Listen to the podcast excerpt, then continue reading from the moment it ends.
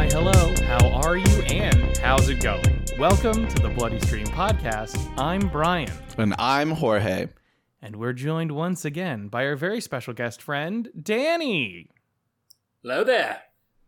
Oh, you do that every time. That's right, that's right. I was going to say you do that, but then I tried to avoid saying do-do, and then it came out wrong. I changed it up over the past couple. It's very funny. It's because we were just talking about the poo-poo platter, which I don't... None of us have had. I'm not sure what it is. Nobody had.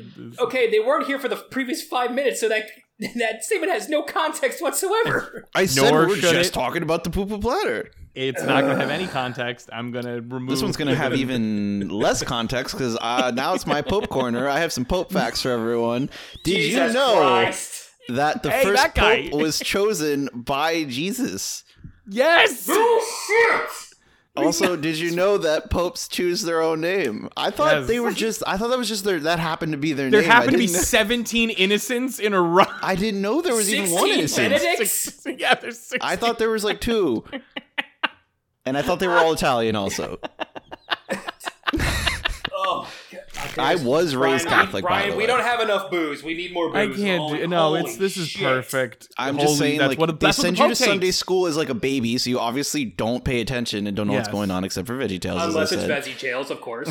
Yeah. And then during, like, Mass, you don't learn anything. They just tell you, like, you know, be good. You 100...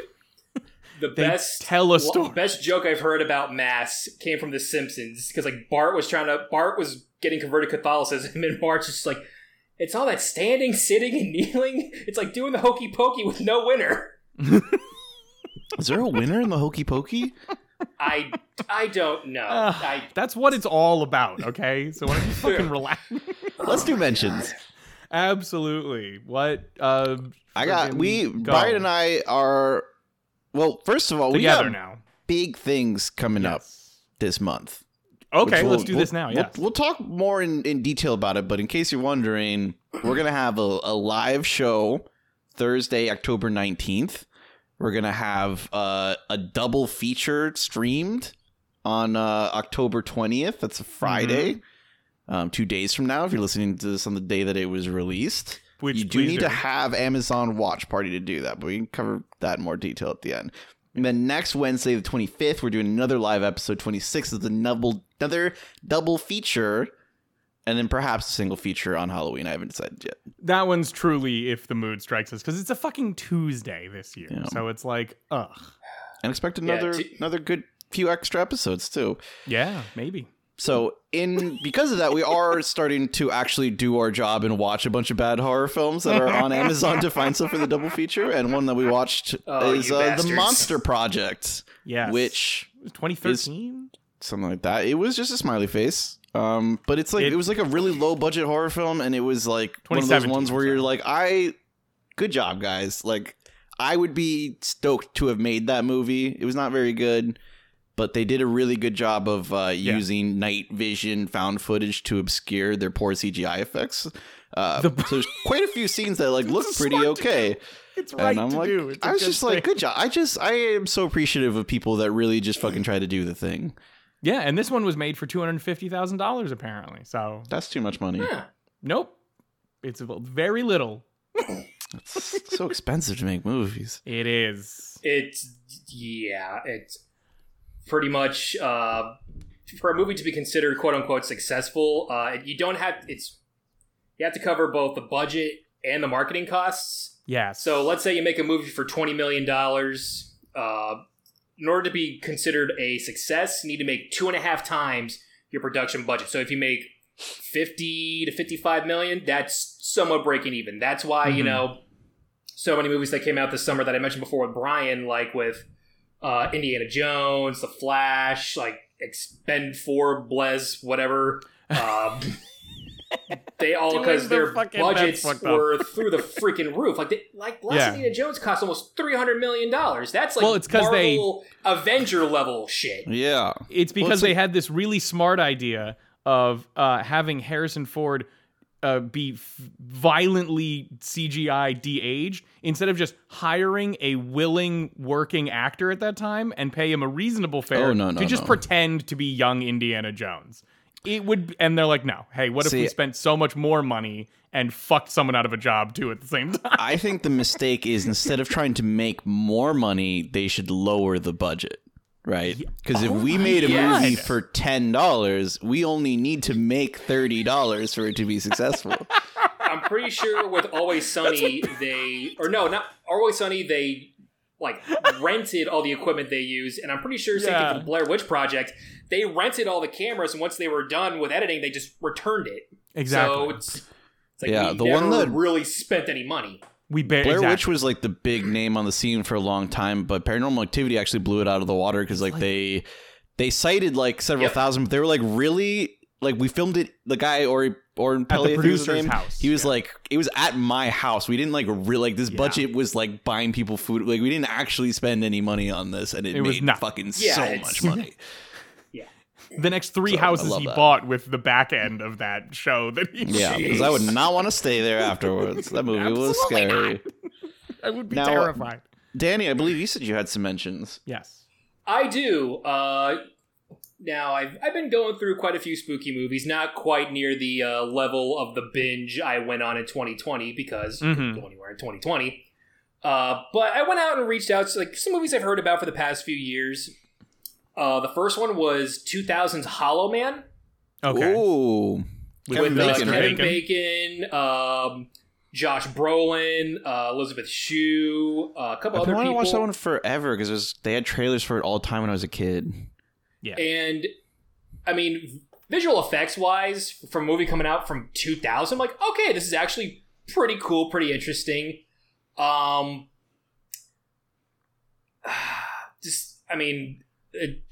a guy becomes invisible, they're gonna do some really fucked up stuff. And Porky's.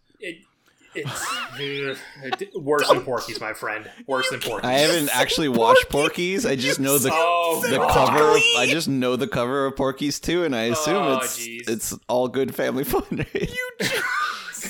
But I would give Hollow Man a smiley face. Okay. Because again, like the visuals and all that stuff are good, but it's also a Paul Verhoeven movie. Oh, which is the guy who did RoboCop and Starship Troopers and Showgirls. I mean, we're good wholesome people. We have no idea what that movie is at all. That's the real one. That's the real one. I only saw the TV edit where all the clothes were digitally put back on. So you watched the 5-minute cut. I watched. Kyle MacLachlan says hello to her. I would give it a smiley face, but oh my god, the lines and some of the line reads were just like, really? That's the take you guys went with? And at the very end, it was just like, hey, we have 5 minutes to shoot this ending. Just open the door, firefighters, everyone, get the, like, go. We have no money left. Get this thing out the door. What's unfortunate is, like, nowadays you have to compare, because that is the original, like, gritty reboot of The Invisible Man, basically.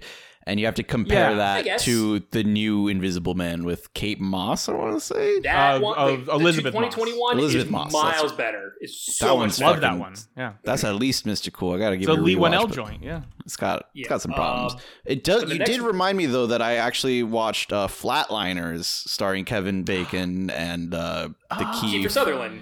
Yeah. The Key.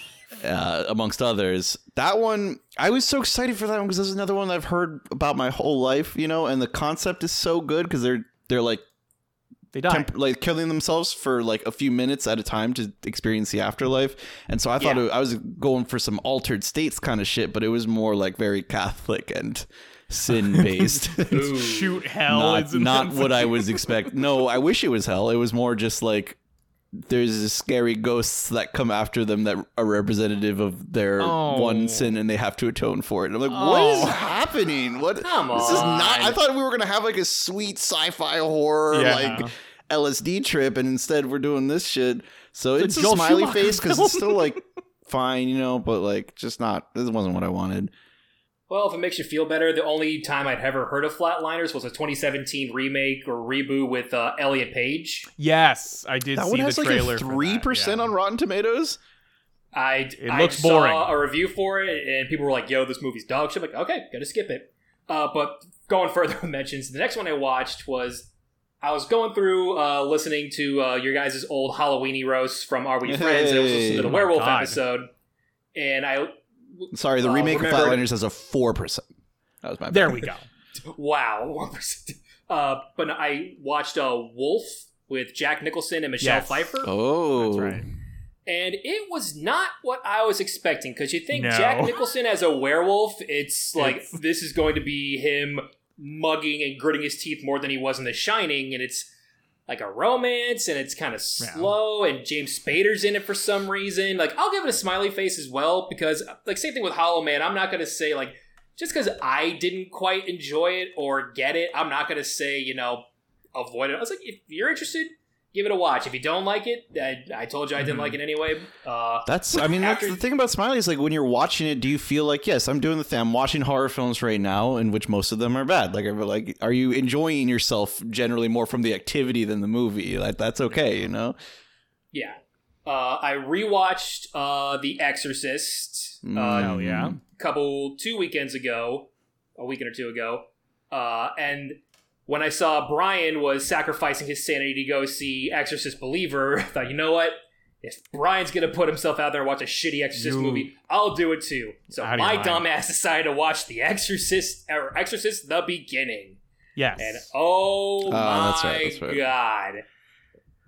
That one's bad. It's nauseous face, definitely. At 2 out of 10, like, it's... Oh, Jesus Christ. It's one of those, like, it's an early 2000s movie, so of course anything spooky and scary that could have been done super well with practical effects, like, hey, I got an idea. How about we CGI the living shit out of this thing and it'll look so cool, and then, you know, a month later it's like, this looks fucking terrible. And what sucks more is that it has Stellan Skarsgård in it. I'm like, yo, Stellan Skarsgård, why are you in this terrible movie? He's playing... he gets around. He's in everything, but he's like a younger version of Father Marin who lost his faith, and then he's trying to come back to the priesthood, and just they're in Africa for some reason.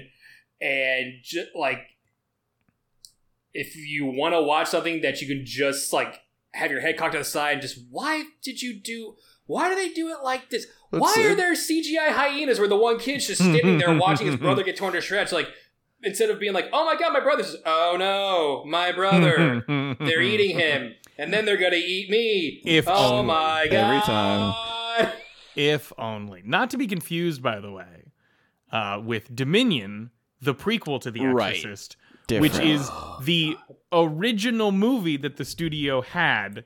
Also Africa. Paul Schrader did that one, right? It's weird. Yes, Paul Schrader. That's also why. It's like, why is Stellan Skarsgård in this? Because he signed on to the Paul Schrader one when it started. Then he was like, here's my movie. And they're like, what the fuck is this, dude? And then they reshot 80% of it, put out Exorcist The Beginning. Was like $90 million. Then they released Dominion anyway, and it also has a bad rating. That's such a bummer that they both were dog shit. Only Exorcist 3 is good. Everything else is bad. Exorcist 1 and 3 are good. 1 and 3. Everything else is bad. Say the last mention I have was, it's another rewatch, but it's October. Horror's in the title. You gotta watch Rocky Horror Picture Show. It is the cult classic. You got to. It's so due for an episode for this show. Now, granted, I don't think I'll be the guest to be on. So sorry to tell you, Danny, you're not the one. I absolutely I will hold. I don't even know if I'll be here. Take this, but I shall back away and let those more deserving be on this episode. I don't even know who to ask on for that. That's also the problem, is going, okay, wait a minute. Because you got 700 people. Because plenty of people like it, but then there's some of those people who get obsessed with it. Super into it. My sister has actually gone to I think 1 or 2 midnight showings. Okay. Now, granted, she was pissed because they took away her toilet paper, like the rice. The stuff. Like, like when you see Rocky Horror in theaters, it's literally like everyone throws toast. Like, oh, a toast to this, and you bring in shit that makes a lot of noise. You dress up as characters, you know, in a fun way, not like, you know, how, you know, Taylor Swift fans are, you know, doing midsummer dance circles at her fucking Eras Tour concert. Hey, you know, well, what's not fun about that? First of all, I actually, I was going to say, that sounds quite fun to me. That's a fun scene in the movie. I'm going to withhold my opinions on Taylor Swift. You're stumbling into a lion's den over there, Danny. You better watch out. This place is the biggest good for her in Midsummer ever, and I don't agree with it. It's insane. I'm talking about Taylor Swift and the Swiffer Dusters, whatever her fans call themselves. Swiffer Dusters. Not heard that. I'm pretty sure I almost got paperwork from one of my NCOs because he and I had a heated argument about Taylor Swift. It can't be that. I won't. I'm impartial for the most. I love the album Lover. I'm mostly impartial on Taylor Swift, and boy, when I saw what it got to, I was like, oh, I'm glad I didn't say bad shit about her beforehand. Exactly. Glad I stayed neutral in this conflict. Yeah, best is just stay out of that one. For streaming changes, we are no longer going to be doing that. Oh. Here, because we're doing a bunch of extra episodes, so it's all going to be very confusing. So we might actually just start doing either mini episodes or putting them out on some other platform when at the turnover of every month, because that seems like better than give you a big long thing instead of fucking one movie. It only works if we talk about it the same day we're releasing the episode, and that's not going to be what's happening this month, except for this episode, which is being recorded the day of release. And so, what we're talking about today, though, is Shaun of the Dead, which you can currently find on Hulu or Peacock Premium. Mm-hmm. Thank God you said it, because I actually almost forgot what we were talking about. I have it up on thebloodystream.com. Our website where you can find where every movie is streaming, not just horror films. You can also find which movies we've done episodes on, which episodes different guests have been on. You can go to Pod People, click on Danny, who's here right now. He's like the sixth one down. You can click him. What do you got, Danny? I'm clicking him now. Predator, The Lighthouse, The Mummy, The Witch, and now Shaun of the Dead. 5 is pretty good. Big streak. I like to think I've brought some pretty good ones to the show. That's a mix. Probably Predator, The Lighthouse, The Mummy, The Witch is a little bit of whiplash there. I mean, like, not quality wise, but like enjoyment wise. Yeah, not quality wise, more like type of movie wise, right? Yeah, because again, each their own. From what I can remember, you are. I was gonna say, I know if anyone I've talked to about The Lighthouse, I think you're the one who's just carried it and just sprinted to the end zone nonstop. You don't always come across a movie like that. Listen to our episode on The Lighthouse. That's a ghost skull alien. Do it. Now, Shaun of the Dead. Brian, what do you rate it? Well, by technical standards, it's already rated. If you look at it right now on the bloody stream, it already has a rating. Oh, but did I just slap one down when I was initially rating movies to get someone there? I believe you just slapped a ghost skull alien on it, and I would agree. I have no qualms with that. That's fine. This is like the horror comedy for me. Honestly, this is like a comedy horror. No, it's a horror comedy because comedy is the real thing and horror is the one kind of. They're always called horror comedies. They're never called comedy horrors, Brian. Correct. Anyway, horror comedies. Yeah, this is like the quintessential one for me. It's super good. It's great. I love it. Danny. Brian knows this. When I was messaging him like, hey, can we talk about Shaun of the Dead? He said, oh yeah, sure, we'll do it on this day. And I was excited because I've been wanting to talk about this movie like when your original podcast Already Friends was still going, because you were going to do zombies at one point. Yeah. And I was thinking like, if they don't talk about Shaun of the Dead, wherever I'm going to fly there and I'm going to shout at them. But now yell Shaun of the Dead for 30 minutes. Danny's been asking to do this episode the whole time. The first episode he was going to be on, this was one of his asks. It just hadn't been streaming until now. That's what it was. Yeah, it was streaming in the UK, and I didn't want them to drop money for a VPN. But this is hands down one of my all-time favorites. Like top 20, easy. Movies. Rating-wise, you can't tell, right? It's a ghost skull alien, and like limited edition steel cover Blu-ray. Wow. That's the cover that's on Wikipedia. That's a good. I like that cover. That's good. Yeah, it's this. It's my favorite of the three flavor Cornetto trilogy. Yes. It's one of my favorite comedy movies. It's my favorite zombie movie. It's my favorite Edgar Wright movie. Like, it's just one of my all time favorites, and you're gonna hear me just gush about this thing nonstop. And that's probably to be expected going into a Shaun of the Dead episode. I've never stumbled across somebody who's like, I'm actually pretty critical of that movie. Take it or leave it. I'm also gonna slap down that ghost skull alien. I I have to say I'm not like Ghost Skull Alien excited to watch it these days. Mm-hmm. But that's from like having blasted it over and over again for many years. It's been almost 20 years of this movie. Exactly. Of this movie being consistently played, right? Exactly. So it's it loses some of its luster over time, but that's my fault. That's not the movie's fault, really. My first interaction with this movie was I was in 7th grade, and my buddies and I were, you're gonna roll your eyes and laugh. We were in line to go see Shark Tale, and then we saw a poster for Shaun of the Dead, and we thought, we thought it was a Scary Movie-esque spoof because a couple months earlier, that in 2004, the Zack Snyder Dawn of the Dead remake, which is also really hype in my opinion, came out. And we're like, they did that already? Like what the hell is this? And then it wasn't until my freshman year of high school, right before Hot Fuzz was coming out. You didn't get out of line from Shark Tale to go watch Shaun of the Dead. You just insulted it and then moved on with your life? Jorge, remember, I was a goody-goody Catholic schoolboy. Like, I wanted to see The Departed, but if you had seen me at 14, 15, you would have been like, no, you're not getting it. Get the hell out of here. You can't handle The Departed, yeah. Absolutely not. I saw Saving Private Ryan when I was 12, and I came out it's not even that. I think. Well, that is I love The Departed. I think The Departed is super great. Jack Nicholson out of pocket blasts an N in like the first 2 minutes of that movie. It's so fucked up. Oh yeah, I was like, holy fuck! Like I watched it again recently. I'm like, oh my fucking god, we're starting here, Jesus Christ. Anyway, Jack Nicholson's just like, I'm gonna say and do whatever I feel like, cause you know why? It's cause I'm Jack, and I'm in a Scorsese picture, so I can say whatever the fuck I feel like. Oh my god! And then he moves his eyebrows up and down. He's so far up and down, and then turns into a wolf, which is a weird thing that The Departed is a pocket sequel to Wolf. It was an interesting thing that they chose. Warnings for Shaun of the Dead? None really.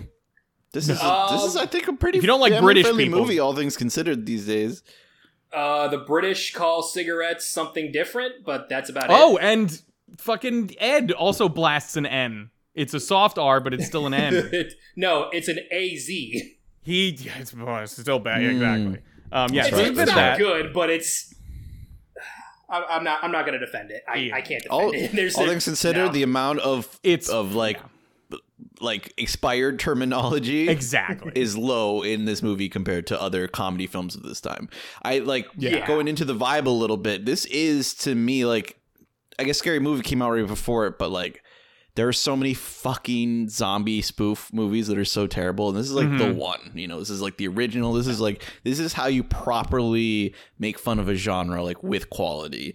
All those other ones make fun of it, but like spoof it. Yeah. And immediately upon like watching it, I was just struck by how much like comedy movies have a tendency to really decline over time, and like how funny they are and like how okay you feel watching them. Yes. The talent in this movie is unbelievable, like down to the exact physical timing that they have. I was just watching like, what, like I don't understand why comedy is not a prestige genre, because it seems so fucking difficult to like actually like do something so high quality, It's probably because the movie's like Scary Movie that ruined it for everybody. But Scary Movie 1 was like 98. Scary Movie 2 was 2000. Scary Movie 3 was 2003. And the only reason I remember that is because I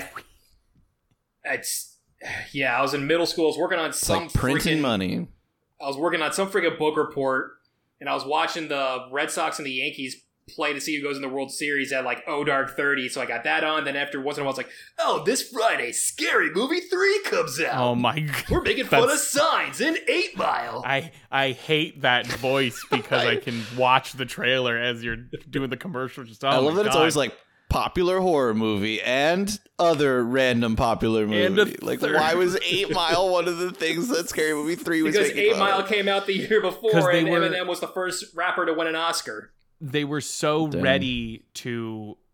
Those movies were so ready by the third one to catapult into what they became, which was just, hey, no reference, and that's it. That's a film. They do that for 90 minutes, and they go, here, money, please. For like the rest of them, because then they get into like epic movie and shit like that, and you're like, I'd rather die. And up through Scary Movie 3, yeah, Yeah, maybe 4, but at least Scary Movie 3 with Charlie Sheen as the dad from Signs. Yes. If you caught it when it was coming out, yeah, it was a lot of fun. Exactly. If you were in middle school during that time, then it was perfect. It was just in the pocket for you. Yeah, absolutely. I've tried rewatching them. Those do not. Fun fact that I'll always bring up. Best to not rewatch those. Fun fact I'll always bring up. One of the original title for Scream was Scary Movie. Scary Movie. Yep. Damn. They didn't do that because they're smart. Scary Movie beat them to it. No way. Not even close. So the first unreasonably far away. God damn it.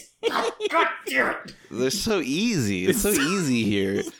I barely have to talk at all. Anyways, jump scares on Shaun of the Dead. I mean a couple. They're jokes. Yeah, they're jump scares. It's not going to be anything crazy. You should be able to handle it in this day and age if you're watching any horror films at all. John Downey should be able to watch this film. Yeah, I think John does. Taylor would be able to handle this movie. Yeah. John can handle less than Taylor can handle. Yeah. Oh, okay. I wasn't sure how... I don't want to say how low the bar is, but it's... Yeah. Okay. Yeah, and Taylor watched Hereditary with us. He fucking died, but he watched it. In the middle of the day... We stuck it out, yeah. He watched Hereditary, how I play Dead Space 2. Lights on, in the middle of the day, sound low, something else on. Where it's like the opposite of how you're supposed to play it, like Bioshock 1, by yourself at night, lights off, sound up. Yeah, no, I traumatized myself enough in my late teens to fucking... Yeah, the VR horror games really ruined my, my scare meter. Should you watch the movie first? I'd say yes. I don't even know that it matters because this isn't like a narrative film. So much of it is like the timing and delivery of everything. Yeah, like you pretty much know what's going to happen storyline wise. Like, but if you haven't seen it, I just don't want the gags and like the jokes and the timing and stuff kind of ruined. Because if you hear us just babble on about it, it's like, oh, and Danny said that this was going to happen this time, so happen that time. Again, if you want to listen all the way through, great, we appreciate it. If not, go right ahead and enjoy yourself a funny ass movie.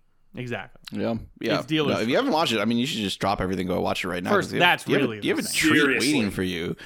I'd be surprised if you haven't. Most people have seen this movie, I feel. But also just mute the episode and let it play fully in the background, and then come back and listen to it fully again. I feel like they probably know it's muted. Let's get in there. Damn it. Okay. Do it. Do the thing. Sitting in our flat. I don't know if there's another word for mattress in Britain, but open, fucking sitting down, doing a sensual thumb circle to open, I hate you, the spoiler configuration. Cheers, mate. Shaun of the Dead. Yes. What to say about the plot of Shaun of the Dead? Thanks for listening to the episode. I have the Wikipedia page up, and I just so badly wanted to read directly off of it. Line for line, dude. No, I was... When I was watching it yesterday, I was just mouthing and speaking word for word as it was going on because I've seen this movie way too much and I love the hell out of it. Yeah, let's hit up the general plot real fast so that we can kind of bounce around a little bit. Shaun, played by Simon Pegg, 29 years old. He works as an electronics salesman. He's best friends with Ed, played by Nick Frost. Those are the duo that do the Cornetto trilogy. They're great. Mm-hmm. Ed is a fuck up.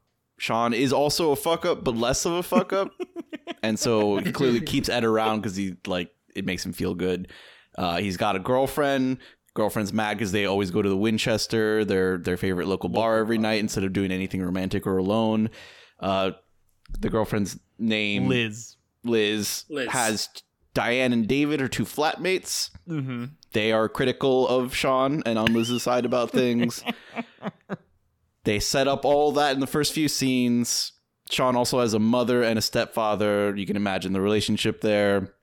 Zombie outbreak. Shaun goes to save Liz and flatmates and parents and end up at the Winchester, hold up, fight off zombies, and eventually whittle down the crew until everybody learns their personality lesson and goes through their character change. They very quickly whittle down the group. Yes. Yes. The crew is there for 90% of the movie and then is gone. So. Essentially, yeah. Yeah, that's the general plot, but that's like so little of what's going on. Because like to me, there's correct. There is like two main halves, which is like the first half of the movie goes partway into like right up until when they go into zombie mode, which is what they're setting up. All of these jokes, a huge part of the comedy in this is repetition. I noticed they like set up so many things that they're gonna hammer down on you over and over again throughout the rest of the movie. It's kind of hard to like go through what all those are, right? But like there's little sayings that they have in the way that they say it, and the different settings that we're gonna come back to, and even down to the first morning when we see Shaun go through his day. They do that again once it's like zombie time and everything is distorted, but he doesn't know because he's hungover. Yeah, the dual tracking shots. Yeah. Yeah, which is great because they just do it again. It's exactly like the camera motions are the same, but all of the stuff is different and he doesn't notice any of it. I think it also makes for a cathartic watch because once you've already seen the movie, you're watching the first time and you're like, I know what's going to happen. They're reminding me of the rest of the movie that I love and it makes me feel good, you know? Sorry, Ryder. Yeah, it's definitely one that I think is like gets better with rewatches. Like that also might be why you're burnt out on it, Noré, is because you just like just keep watching it to get more jokes and things out of it. I'd say two is a great number of times to watch it. It's a wonderful pair of times to watch it. Yes. So Danny, what makes this like? Because you said top zombie movie, 40. High up in comedy, top of. Nick Frost and not Edgar Simon Wright Pegg and Edgar Wright. Yeah. Just for me, like for horror in general, like I love zombies. I love the whole like I love the slow zombies. I love the fast zombies. In fact, it was my dad who kind of got me into it because one of my 10 billion cousins in New York got married like, right around Halloween, and they won a. And, like, one of the gift baskets at, like, one of their table had the original Night of the Living Dead by George Romero. Very nice. And my dad's like, oh, yeah, this movie with the zombies and this and that. And I watched it when I was, like, 14, and I was young, dumb, and didn't know, you know, quality horror landmark cinema when I saw it. I'm like, all right, whatever, blah, blah, blah. And then fast forward to, like, 2008 when I was a junior in high school, and that's when, like, the zombie stuff really started to, like, emerge. Because you had... Because at least for me, it was like a punch of like Dawn of the Dead, Shaun of the Dead, and Call of Duty World at War. The zombies mode started, which was like a little Easter egg treat for those who played the campaign. Because you're either you play the campaign or you play the multiplayer. Like, hey, if you're sticking around playing the campaign, here you go. Here's a nice little tree, and then that blew up, and then also a little bit of foreshadowing for how prevalent fucking zombies are going to be in everything from then on. But also then that year, Left 4 Dead 1, one of, if not my all-time favorite games, came out as well. Yeah. And just...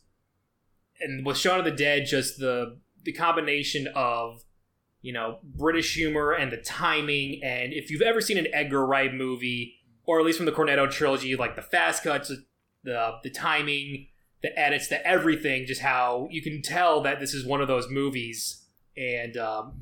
Again, just Nick Frost and Simon Pegg just being absolutely hilarious together, and so much of the stuff about like Ed's character, if you'll notice, like part of like his head is just like shaved, like he just buzzed like a part of his hair off, and so it's like, why'd you do that? Notice.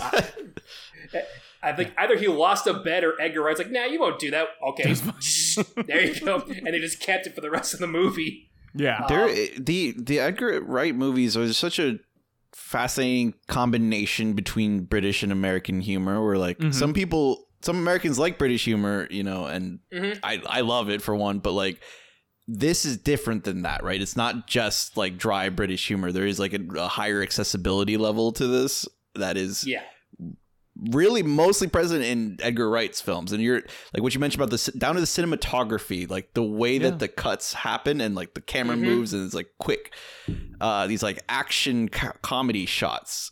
I always think about in Hot Fuzz, when they're going over his history as a police officer, and he just rides up on the cycle and comes to the skid stop and then like looks at the camera. It like just that alone is so fucking funny, and it's like, how do you come up like how do you even like storyboard that correctly? You know, you watch Point Break and Bad Boys 2 over and over again whilst firing a gun in the air, and also like. How like the horror comedy thing, because again it's mostly a comedy, and there is only like one really like holy shit zombie kill in this, which we'll get to later, and even that they were able to somehow make hilarious in the very cathartic macabre way. And also it has one of, if not the best uses of a Queen song, which if you cannot tell, I am a massive Queen fan. Yes, yeah, I have a Queen tattoo. So. That is also iconic. I love Kill the Queen. What? The jukebox. Just so many little bits of dialogue constantly throughout the movie that are so good. That's one of those things that's prevalent through all of his stuff. It's in the Cornettos mostly, but the editing I think shows up through like every single thing. Like we did Last Night in Soho on the show. Go listen to that episode as well. And there's definitely, it's Edgar Wright, so it's still things certain pop up, but. It's not this again. Like you don't see the same sharp, snappy dialogue in the same way because it's meant to be a different thing. Yeah, and none of the Cornetto trilogy is the same either. Like probably Shaun of the Dead and Hot Fuzz are the most like each other, and they're totally different movies. And even then, there's that's also my thing of like I definitely love this movie still. Hot Fuzz is my favorite of the trilogy. Because I was going to say surprisingly perfect like. Of the trilogy, Hot Fuzz is also my favorite. It's so fucking good. It's just him. I'm usually the one that's on the outside. Look, because a lot of people, most of the comments I get are like, oh, Hot Fuzz is my favorite. And I talk about Shaun of the Dead. Most people are like, I don't like zombies. I don't like zombies. I'm like, okay, that's terrible. That's fine. It's weapons grade. Cool, bad whatever. Yeah, but quickly going back to the music, like the use of music and whatnot, and editing. Probably the best. Like music editing style stuff put together was in Baby Driver, because I would never imagine somebody using Hocus Pocus by Focus in a car chase mall run shootout. Which when I saw that in theaters, I was smiling. So I'm like, my dad loves this song, and this is hilarious and awesome. And this is so great. It makes you feel good for watching it. You're like, I've made good decisions, you know. Yes. Edgar Wright watching something that is genuinely cool and fun and funny. An engaging director. Like is an engaging director, because. Even if I'm like, oh, this edit, you know, like this feels more like they do a version of the joke that they do 7 million times in Hot Fuzz. And I always laugh at it, of doing the intense close up, like push ins of and like the very fast editing of like setting something up. They do that like once in here for a normal thing they do. They do it.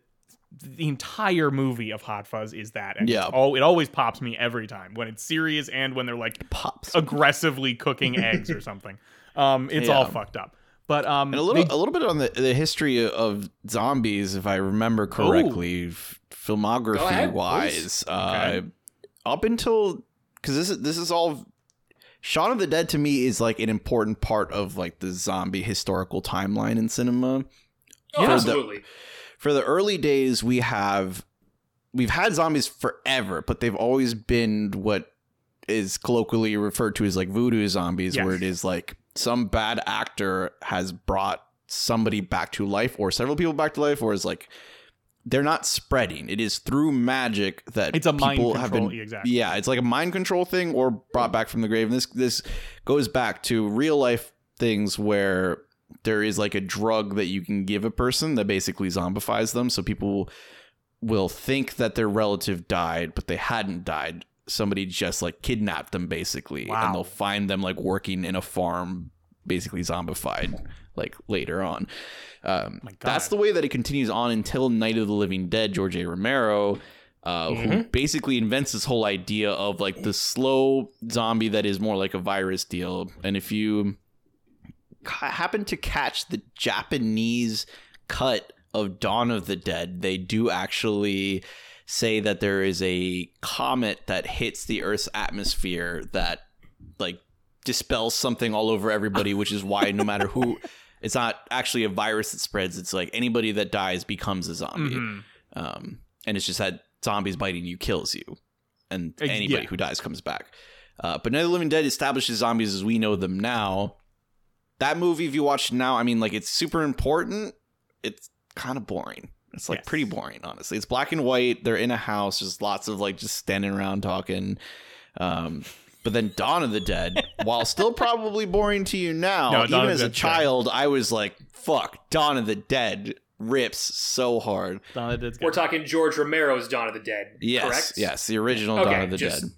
Because we're so long. We were still technically children when the 2004 remake came out. True. That's yes. I mean, I was just a bad kid and I watched the original Dawn of the Dead. You power binge so much horror. So much. That one adds in really like our fascination with zombies taking over normal life things, right? Mm-hmm. Like the whole giant appeal of that is that they're stuck in a shopping mall. Yes. And that adds so much to our, like, we want to see every single iteration of like where can you survive if there's zombies? What part of society looks different when there's zombies? You know, and how does one change? Yeah, that one in particular harkens to a time where malls, instead of the nostalgic thing that we have them as now, were like the empire, like the obelisks to capitalism, right? Like the idea of like drone shoppers. And that was like the metaphor that zombies were having. Consumerism. Yeah, and then Shaun of the Dead, and you said the remake of Dawn of the Dead come out around the same time, because like the original Dead trilogy starts to drop off a little bit. Day of the Dead has like Day of the Dead's very cool, but they start to drop off with their significance to the timeline, right? But Dawn of the Dead remake really establishes like, oh, fast zombies and like remakes and like modern zombie shit. 28 Days Later fast zombies. I was gonna say 28 Days Later came out like a year before the Dawn of the Dead remake, which then. Yeah. Anybody can correct me if I'm wrong, but I do think like because 2003 is when 28 Days Later came out, and it wasn't like a satellite that crashed that spread radiation or voodoo whatnot. It was like weaponized viral rage. Yeah, rage virus. For 28 Days Later. Specifically the rage virus that they have in monkeys. Yeah, you just like you walk around, somebody steps on a piece of glass, just. Sprinting head. I was like, oh, that one is so fucking good. The Runners is fucking, and there's penis in that one. Yeah, and Shaun of the Dead actually makes a reference to it at the end of the movie when they're like, and the idea that the virus was spread by infected monkey turns out to be bollocks. Exactly. They cut to the next channel. But yeah, then Shaun of the Dead is like. Zombies have become so prevalent that we're like, now we can spoof them because they've become a genre onto like a host onto their own. Mm-hmm. And we continue on into the modern age zombies where they're fucking. Walking Dead is there's big that one that changes it from just what it was before to like, oh, character development, right? Like strong characters. The zombies do not matter. Like people going through this. I have read the entirety of The Walking Dead. That's so much. I was caught up with it when the show came out, and then I dropped off. But I recently finished the show. I started reading it like after season 2, and by the time season 3 started, I was all the way up to where season 7 started. Yeah. Like I remember issue 100. You know who shows up and does the thing to that person. Yeah. And damn. I just put it down. I'm like, okay, I need a break. And I was in basic when that episode came out, and my TI like stood up on a little wall because we were about to go off to Beast Week. He's like, anybody Walking Dead fans here? We're like, oh yeah. He just goes, so you guys want to know who got it last night? Everyone's no. He's like, well, I'll tell you. He had like a little thing, and I just grinned, and he looks at me, he just goes, you're at the comics, didn't you? Like, yes, sir, I have. Yeah, he just nods and walks off. I've lived with this forever.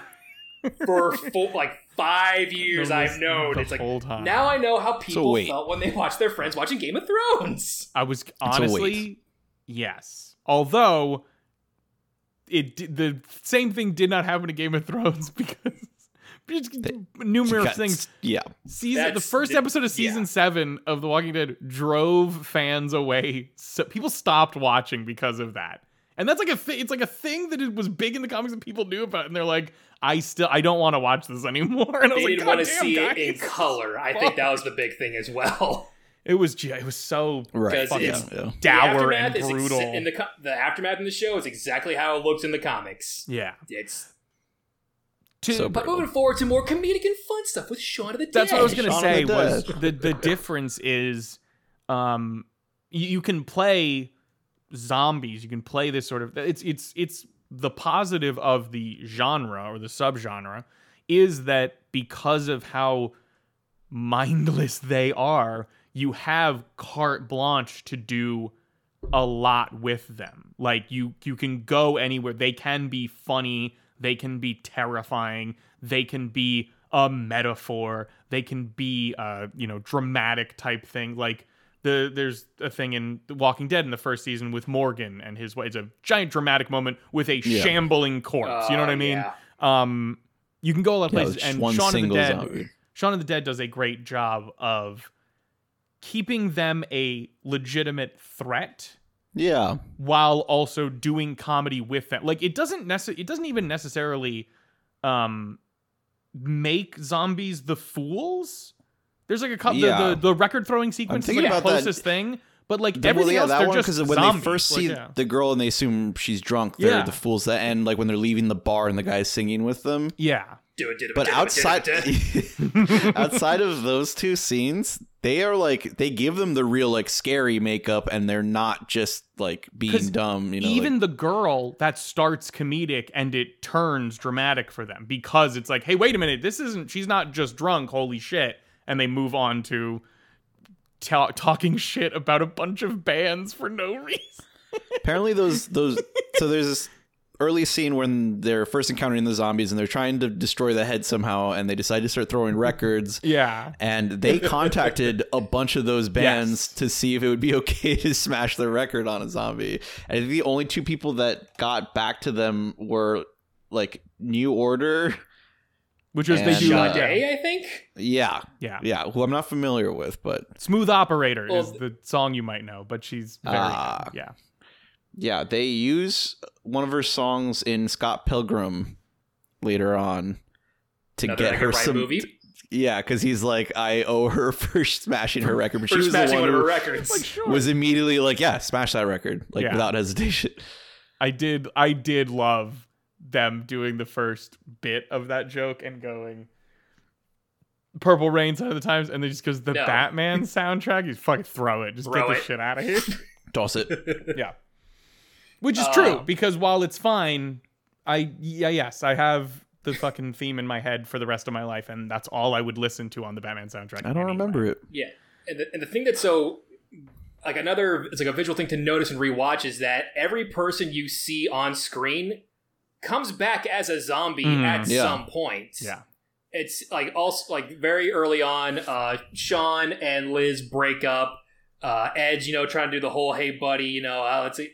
They describe the entire plot in one sentence. It's like, have a Bloody Mary in the morning, have a bite of the king's head, couple little princess, stagger back here, and bang, we're back at the bar for shots. And the first zombie they interact with in the garden is named Mary, and so on and so forth. Mary, yeah. It's I've seen this movie so much, and I like on TikTok one of the whole like, did you know that in Shaun of the Dead they describe the whole thing? Like, I want to punch whoever voice this is. Because I know. Terrible voice, but I never know, and I'm always so thrilled to see this.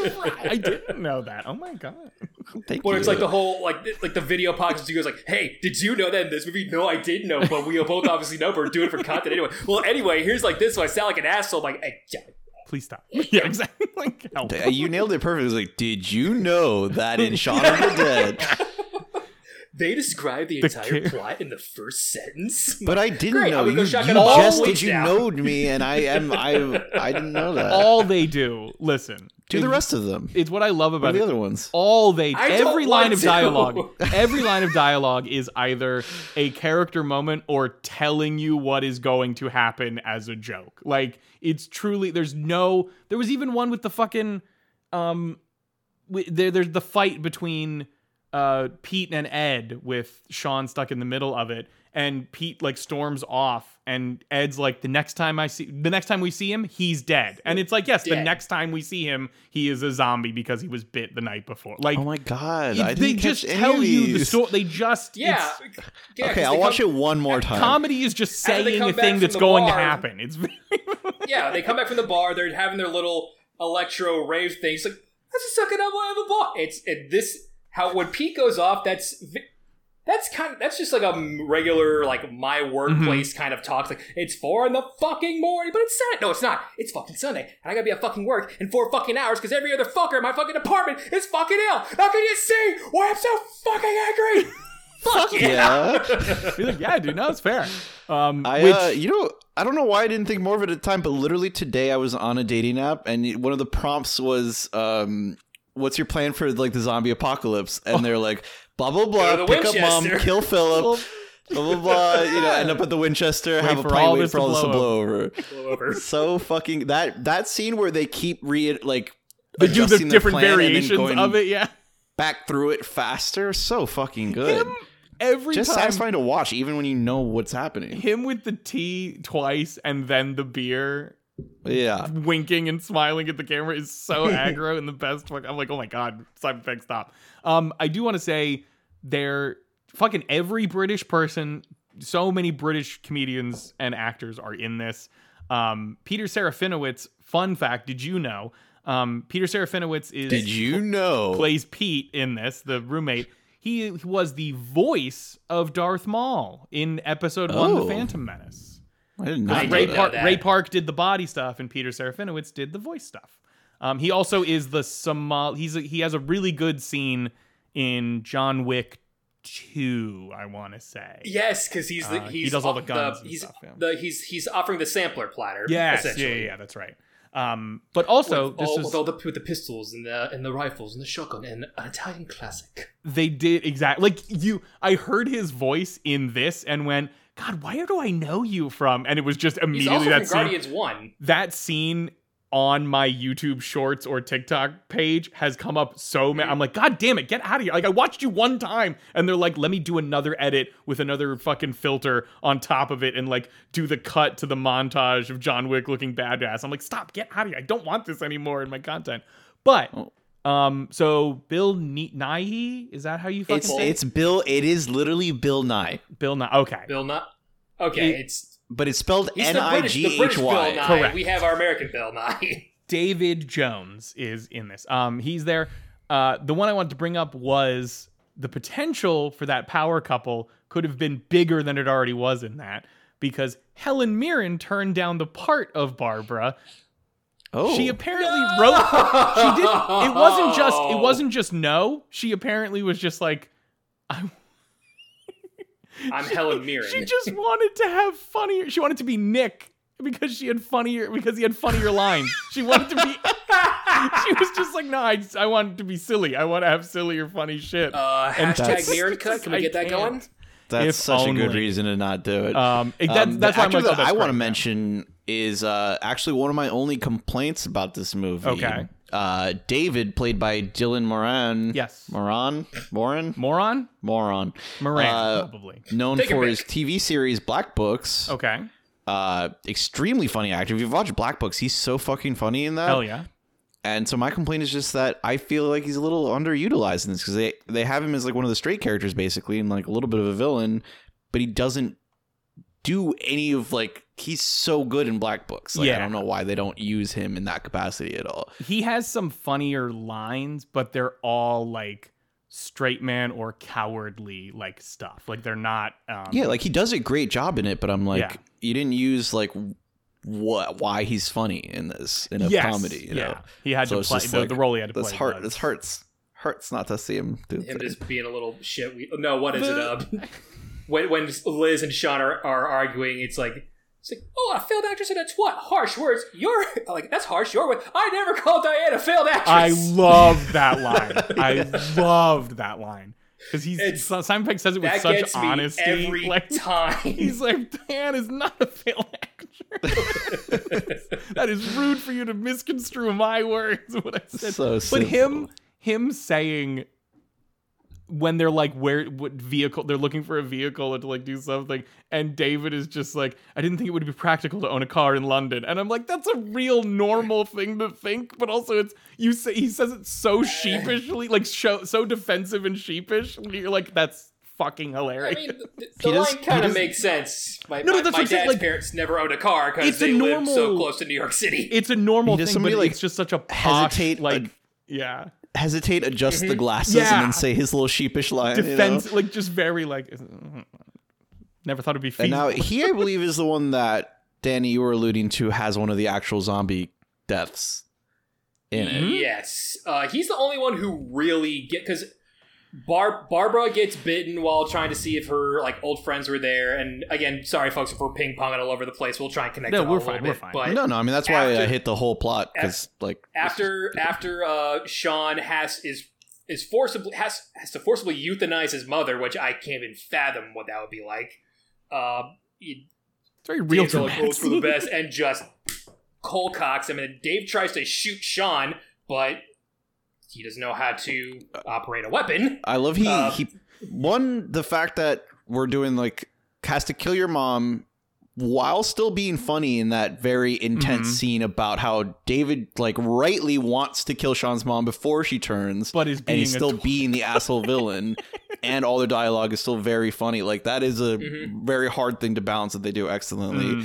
And then when David pulls the trigger on Shaun, you're like, whoa, he pulled that trigger. And everybody's like, David. Yeah, which, again, I'm not going to go too far into weapon stuff, but when he's like, oh, we'll just go somewhere. And he's like, after the whole, like, you've been an asshole. You need to apologize to Shaun, blah, blah. It's like, Shaun, dozen arms come out, grab him. And the kill, I believe, I think it's very reminiscent of Day of the Dead, because like, the last guy is getting his guts ripped out and he's just going Chokada. One of the best parts of Day of the Dead, yeah. And like he knows like immediately, like, okay, and just the viscera come. Oh, there's a kitty that is joining us right now. Yeah, to catch everybody up visually, this is like a classic. This has become a classic kill in zombie films because of Day of the Dead. It happens towards the end in that movie, but it's. Group of zombies pull you backwards, and then they all reach in and like rip open your torso and start pulling out all of your entrails. Yeah, that's great. As you're still alive, and he dies kind of quick, but it's not just that. It's like, okay, he dies, and then arm, leg, head just pops off. I forgot that the leg. Yeah. I remember they're both holding onto his legs. They pull his legs off. They come right off. Pull him back. It's like Legos. His girlfriend Diane, even though she knows that he was in love with Liz, still pops the front door right open and goes out to save him after holding his legs severed from his body. She starts swinging, and I just hear like, David! I don't remember seeing her die, so I'm going to assume she just carved her way through the mob and is fine. You know, you are right. I don't remember like dies. It's also because she's a good person. So they they didn't really give her anything. It's sad because she actually loved him, even though he was a prick. Honestly, is what they keep calling him. When I was rewatching he's a twat. Pete was the twat. When I was watching it, he is being a twat. Yes, he is. When I was watching it, though, as I was watching it, I like the way Diane was being like kind of upwardly helpful to Shaun. I was like, is there a weird like love rectangle that I fucking missed with this, where she's in love with Shaun? And I'm like, so. And then they're like, no, and I'm like, okay, good, like, yeah, she's great, yeah. Her fucking giving him the the pole with the fucking stringed and the tennis ball. She passes it to him, and he's like, oh, great, and he just bonks it with the tennis ball, and they swoosh back over to her and Liz going, stab him. It was great. Like, she's really... Okay. Yeah. Also so simple, but they have Shaun's ex-girlfriend is... Vaughn. With her... Yvonne, through her, like, through this whole thing, separated from them, has her own crew of people that are all identical to Shaun's crew of people. And the part where they pass each other walking is so fucking funny. Yeah, and her being Shaun, like, her version of Liz... I can't remember the guy's name, but he's played by Martin Freeman, a.k.a. Bilbo Baggins. Yeah. I didn't catch that. I'm so bad with actors. I haven't seen Sherlock. I know he's Watson in Sherlock. I've never seen Sherlock. He's Watson in Sherlock. Yeah. That's what I know him from. Him and Diane were they're not named the same thing as the American one, but they were the Jim and Pam of the British Office. Oh my god. They were both together. They were I think it's like Tim and Dawn or something like that. Yeah, I believe it's Dawn. Yeah, they're great. But yeah, so there's a bunch of like everyone in that is like paired up. Like someone worked with Dylan Moran on Black Books from the other side. Like it's all just it's all their friends and people they worked with. This is the first Edgar Wright movie, really, right? Give me 2 seconds. Let me double check. The first big one. I have him right here. His first one is called "A Fistful of Fingers" from '95. He did a bunch, but this is like the one. This is like a bit. This is his. He has a bunch of stuff he directed before, mostly TV series. Yeah, I'm just looking at his filmography. He's really good. Fistful of Fingers, Shaun of the Dead, Hot Fuzz, Scott Pilgrim. Well, he's got Dead Right before Fistful of Fingers. 6.5 short. It's a short. That's it. He also almost did. I was looking at like feature length stuff. Yeah. No, but that's so I imagine that like he's got such good actors because he's using connections through the actors that he already has. Yeah, for sure. Yeah. Fun fact, Simon Pegg also was what they based Wee Huey off of in the comic book for The Boys. The Boys. And that's why he plays Huey's father in the TV show, because he's too old by then to be Wee Huey. And it's like, what? Yeah. I feel like Shaun of the Dead just came out and he was that age. This is the thing. So, I don't think The Boys was out by that point. That's exactly. Yeah, actually, I don't know. But that is also a thing, a comment you brought up, Jorge, while we were watching this, which aged me like that Matt Damon gif from Saving Private Ryan, which was they point out, they're like, hey, they're talking to Sean and he's like, you're 29 years old. Get your fucking life together. And literally, not even when it was said, but like 10 minutes later, Jorge just looks over and is like, isn't it weird that we're older than Sean is now in the movie? And I just fucking melt. I literally turned into the Crypt Keeper. I was so fucking angry about like, no, I'm young. Literally what it's like for me in the military, because people were like, oh, geez, man, you're so old. Like, I'm 31. I turned 32 in January. How old are you? 25, 26, 19? Oh. Shut the fuck up and get out of here. Go away. Go away, small little boy. How old are you? 17. Yeah. The fact that monster is 17 years old. I love his, because his reaction is like, oh, my God. Like, oh, well, got red on you. So stupid. One of the scenes I want to talk about, what we referred to when they all are trying to get to the Winchester, because you have the famous bit of him like going up they do in the whole trilogy is Simon Pegg or Nick Frost eating shit going over a fence. Yeah, the fence gag. Yeah. But when they get to, like, to the house before, there's a little kid. So I was like, hold on, I'm gonna check and see if it's clear. Is it clear? No. How many? Lots. Just that look of like, oh, guys, I am so scared now. That one's so great because of the camera work in it. Because they frame him perfectly normal in the shot to start that. They pan over as he's walking, but they don't move up with him to check. So it's at the height of the shot, you just see his feet standing on a child's slide ladder and then come again as he's coming down, doesn't even like help to catch up with him or anything, just holds right there and leaves you with just, why am I looking at this also dude's, god damn it. The calmly step up, stop, look, and then come down a little slower, like defeated, you know, it's instead of like the panicked shit you would see in like an actual dramatic film, you know? And then it's also great because that leaves it to give the payoff of the big pull and zoom out, showing the scale of just a street. And it's funny, and then you're like, oh wait, no, there's actually a shit ton of zombies, and they will kill these characters that I now care about. Serious.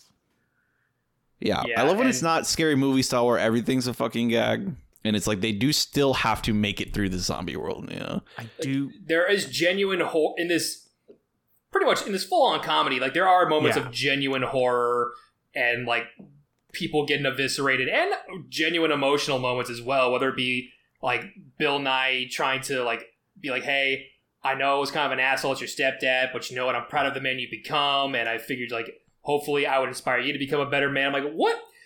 We're speeding through the streets of London in a Jaguar with rock music playing on right now. With 10 zombies. What is this performance, Bill? I always say, you barely have to do any character stuff. If you make people laugh first and then do something sad with that character who made you laugh, you will get everyone to cry every time. It's so easy. It's so easy. Just make anime episodes do it in the span of 20 minutes. They make you laugh for the first fucking... Brian, the hard part of that about that is making them laugh first. Yes, and it's making them laugh in the right way. Without just making like a doo-doo joke like we do. It's not having... We just say poo-poo platter like who's the Pope, and then that's all we got to do, you know? It's really hard to be serious after that. That's the subtitle for this episode.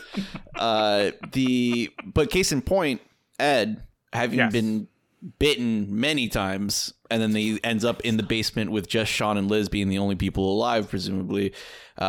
He's now doing an excellent bit of acting, like holding his neck, blood completely covered in blood, and then still doing his funny lines as Ed. Yeah. But they're like, he's in a lot of, pain. He's like bleeding out. And there's, they're talking about using the last two shells to kill themselves, Shaun and Liz, and Shaun's like, well, what about Ed? And he's like, I don't mind being eaten. The wide shot of them, and he's like, I don't mind. They start being like tender towards each other, and Ed from off screen is like, I've changed my mind. I would like to be shot. Because they're being so fucking good. God, it's so good. And like I was saying, like the whole scene where like they're like training to be zombies. It's like, okay, give me your best thing. Okay, this one. It just goes over to Barbara, just 1,000 miles actually away. Turning into a Barbara. That is fantastic. I'm sorry, T. I completely sounded out. It's just dumb. It's simple little shit like that. And the one line I took from this movie that I've used a billion times over is just the whole like, "Hey, can you? Yeah, 2 seconds, 2 seconds, 2 seconds."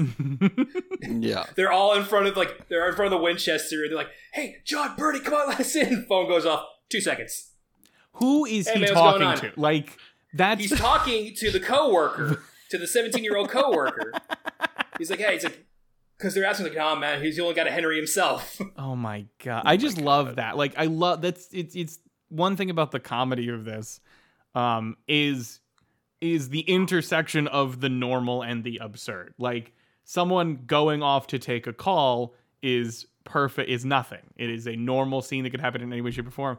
But it's because we're sitting in front of a fucking building we're trying to get into because the mob of zombies is 5 feet away from us and going, hold on one second, I swear. And like this call is too important. I love another that stuff, perfect callback from that goes like comedy to serious early on in the movie. Shaun is trying to talk to Ed about how much of a fuck up he is. And Ed's like, I'm sorry. And Shaun says something and Ed's like, no, I'm sorry. And Shaun is like, what? And then he does like a great reaction to like having just smelled a fart. Yeah. And he's like, I'll stop doing it when you stop laughing. And Shaun's like, I'm not laughing, as he's laughing when he walks away. And at the very end of the movie, when Ed is literally dying, he's like, I'm sorry, Shaun. And Shaun's like, no, it's okay, buddy. He's like, no, Shaun, I'm sorry. And he does the reaction again. And this time he hits the same line, I'm not laughing. But you're like, oh, no, he's actually crying now because his friend is dying. And like on a fart joke does a sensitive moment. Like that is talented. You know? That is like fart. Very good writing. Yeah. So, yeah, it's a ghost skull alien. It's undeniable. Like, more like coming back to more stuff like after Shaun got dumped and he's drinking his stars away, it's like you don't need that. And then the song like "Baby Please Don't Go" comes out the jukebox, like who the hell put this on? It's so random. Oh, for fuck's sake! And then of course like Ed, they get the power back onto the bar. He's playing one of his games, and they're like, okay, everything's quiet. And then the owner John comes out, and I was like, "Where the hell you come from?" And then Queen's "Don't Stop Me Now" comes on the radio, on the jukebox, like, "Who the hell put this on? It's all random, for fuck's sake!" The thing I love about that is everything is on beat to the song. No, it's fantastic. David flipping the breakers is on beat. Them smacking him with the pool cue. Everything is It's like, goddamn, dude. Wrong for realism, so good for as a decision in general. Well, you see Barbara and And Daffy like kind of like or Diana, even as they're tagging them bobbing to it as well. Why is Queen still on?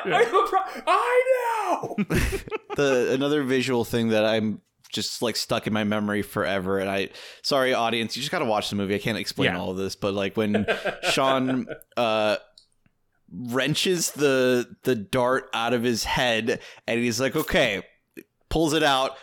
But dogs can look up. So good. There's there's a rifle above the bar because the pub is called the Winchester, and like, oh, it's not real. It's not like the whole time's like, it's not real. They're fighting one of the zombies. Ed throws Sean the rifle, just smacks him, and shoves his face into the jukebox. Like, why did you shoot for the last time? And just the gun goes off. Yeah. I fucking knew it. When I tell you, Big Al was right. Very good literal. So this is the only thing I will say.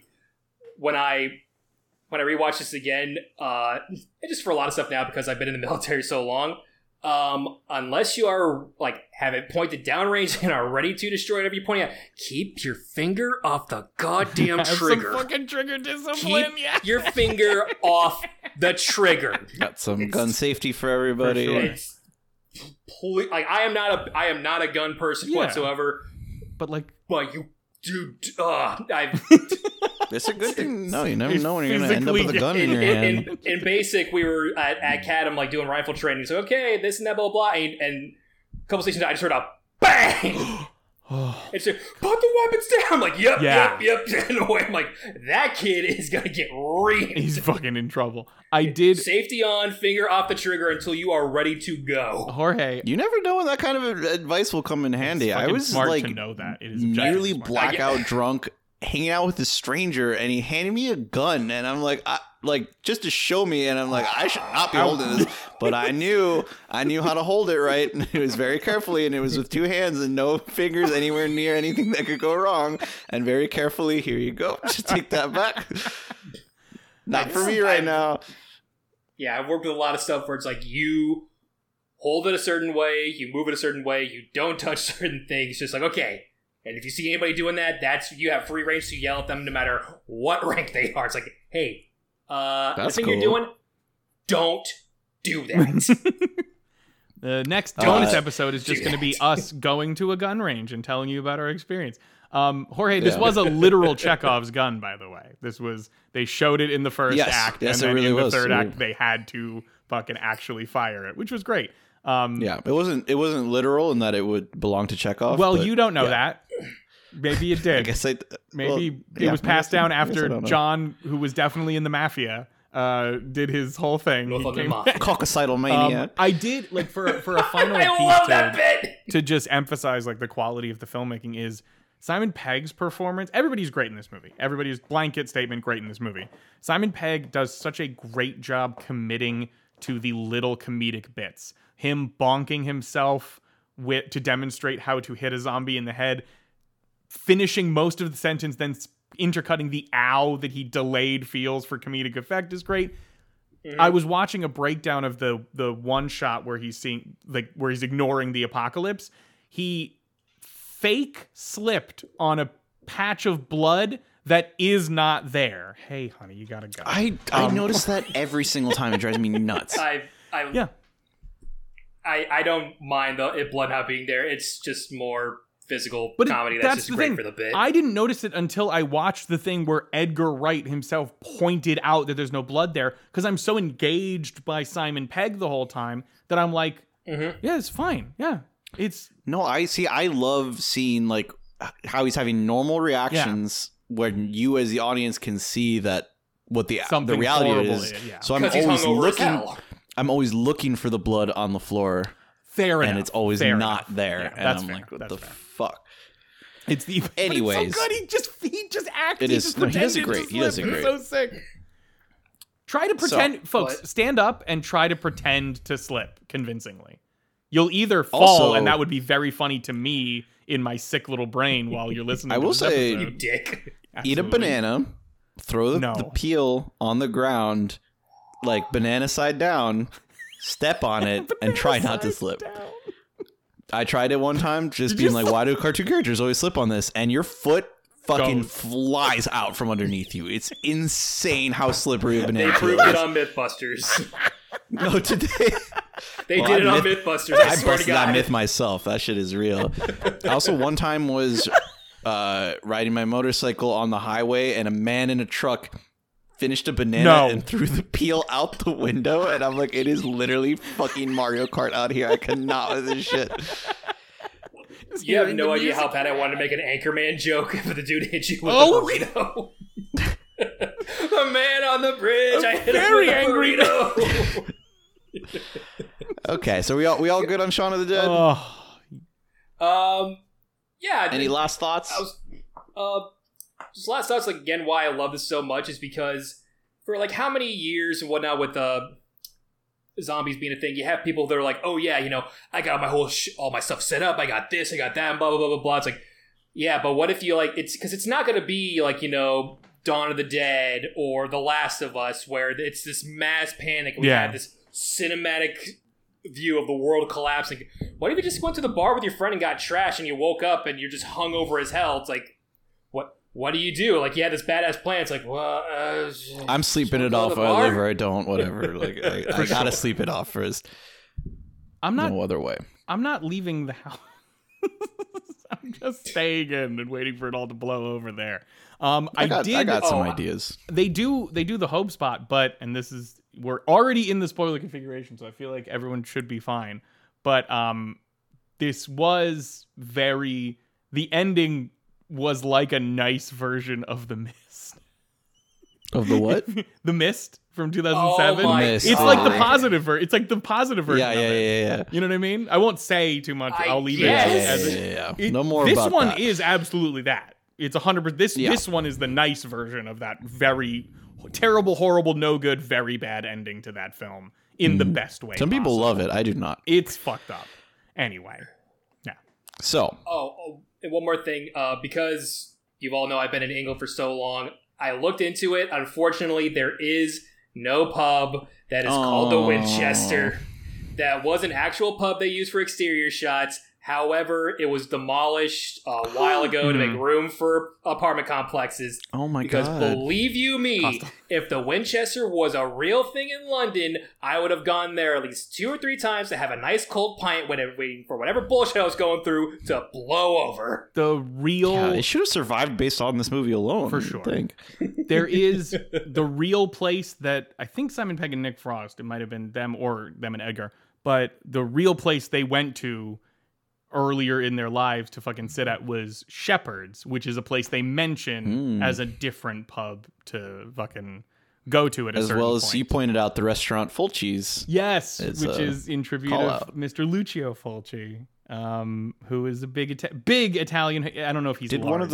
I don't know. Did one of the famous? I want to say he did Zombie. He did City of the Living Dead. I think he did the Zombie. Yeah, exactly. I think that's probably why he gets mentioned here. Is because he did Zombie. But even on the little Yellow Pages thing, it says Fulci's, the place that does all the fish, which is how they describe the restaurant to each other. Yeah. Stupid sight gags like that are always just... All right. I got one last little thing. Oh, go. Sorry. I was going to say, for this movie, for like those who are like when there's zombies and missing limbs and whatnot, like those are actual amputees that they cast. The morning, like when Shaun is doing his first morning routine, the gentleman who has an arm off, he's right behind him as he's paying for the papers and all that stuff. And it's just I saw the guy. He's wearing like a blue tux. Yeah, it's like just behind Simon Pegg, so you can't see where his missing limb would have been.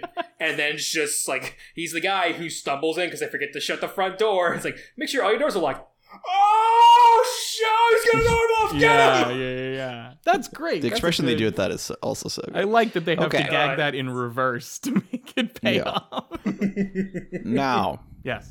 It is October. Yes. I have been absent for most of it, but I'm here now. It's okay. Babies. It's okay. You're and so, busy. As we do every year, we're gonna spice it up a little bit. First year we did an episode every day. We're stupid. Last time we just bastards. I think did twice as many episodes. We're less stupid. This year, we're gonna hit you with some live shit.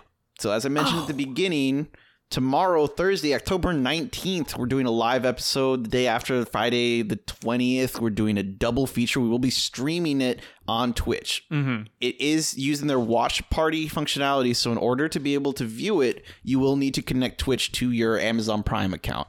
I'm sorry for making you use Amazon, but bitch, I know you have a fucking Amazon Prime account. Like we all know you have. We all have it.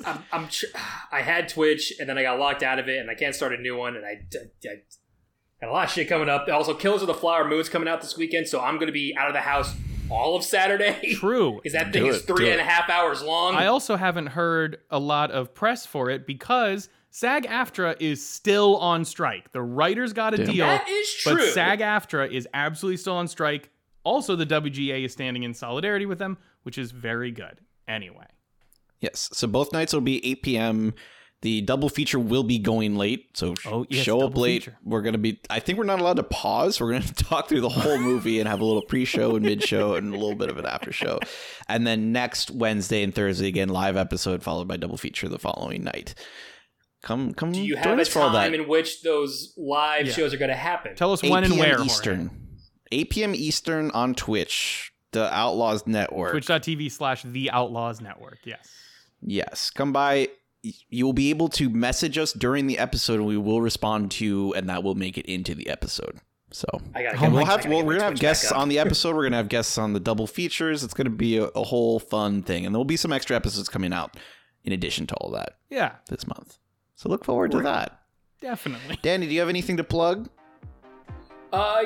Same as always, like to plug my Instagram, which is at Danny Bain, D-A-N-N-Y, the number 8, A-N-E, all lowercase. There you can see my travels throughout Europe and Guam, fun stuff I'm cooking, and more so recently, workout pics and whatnot. I'm still getting back into it, and more or less what I've been reading. Bod on there. Danny shows there you go. He's flexing right now. There you go. Danny can't. I worked chess this morning. I'm not taking my shirt off. Danny can't legally hang dong, but he gets as close as fucking Instagram TOS will allow. God. What I was gonna say? I've been doing a lot more reading recently. Nice. Since this summer, I have burnt through the entirety of the first 3 parts of JoJo. Hell yeah. Read all of it. Today, I also finished reading all of Scott Pilgrim. Oh, wow. Love Scott Pilgrim. Watch the movie. There's something not about that.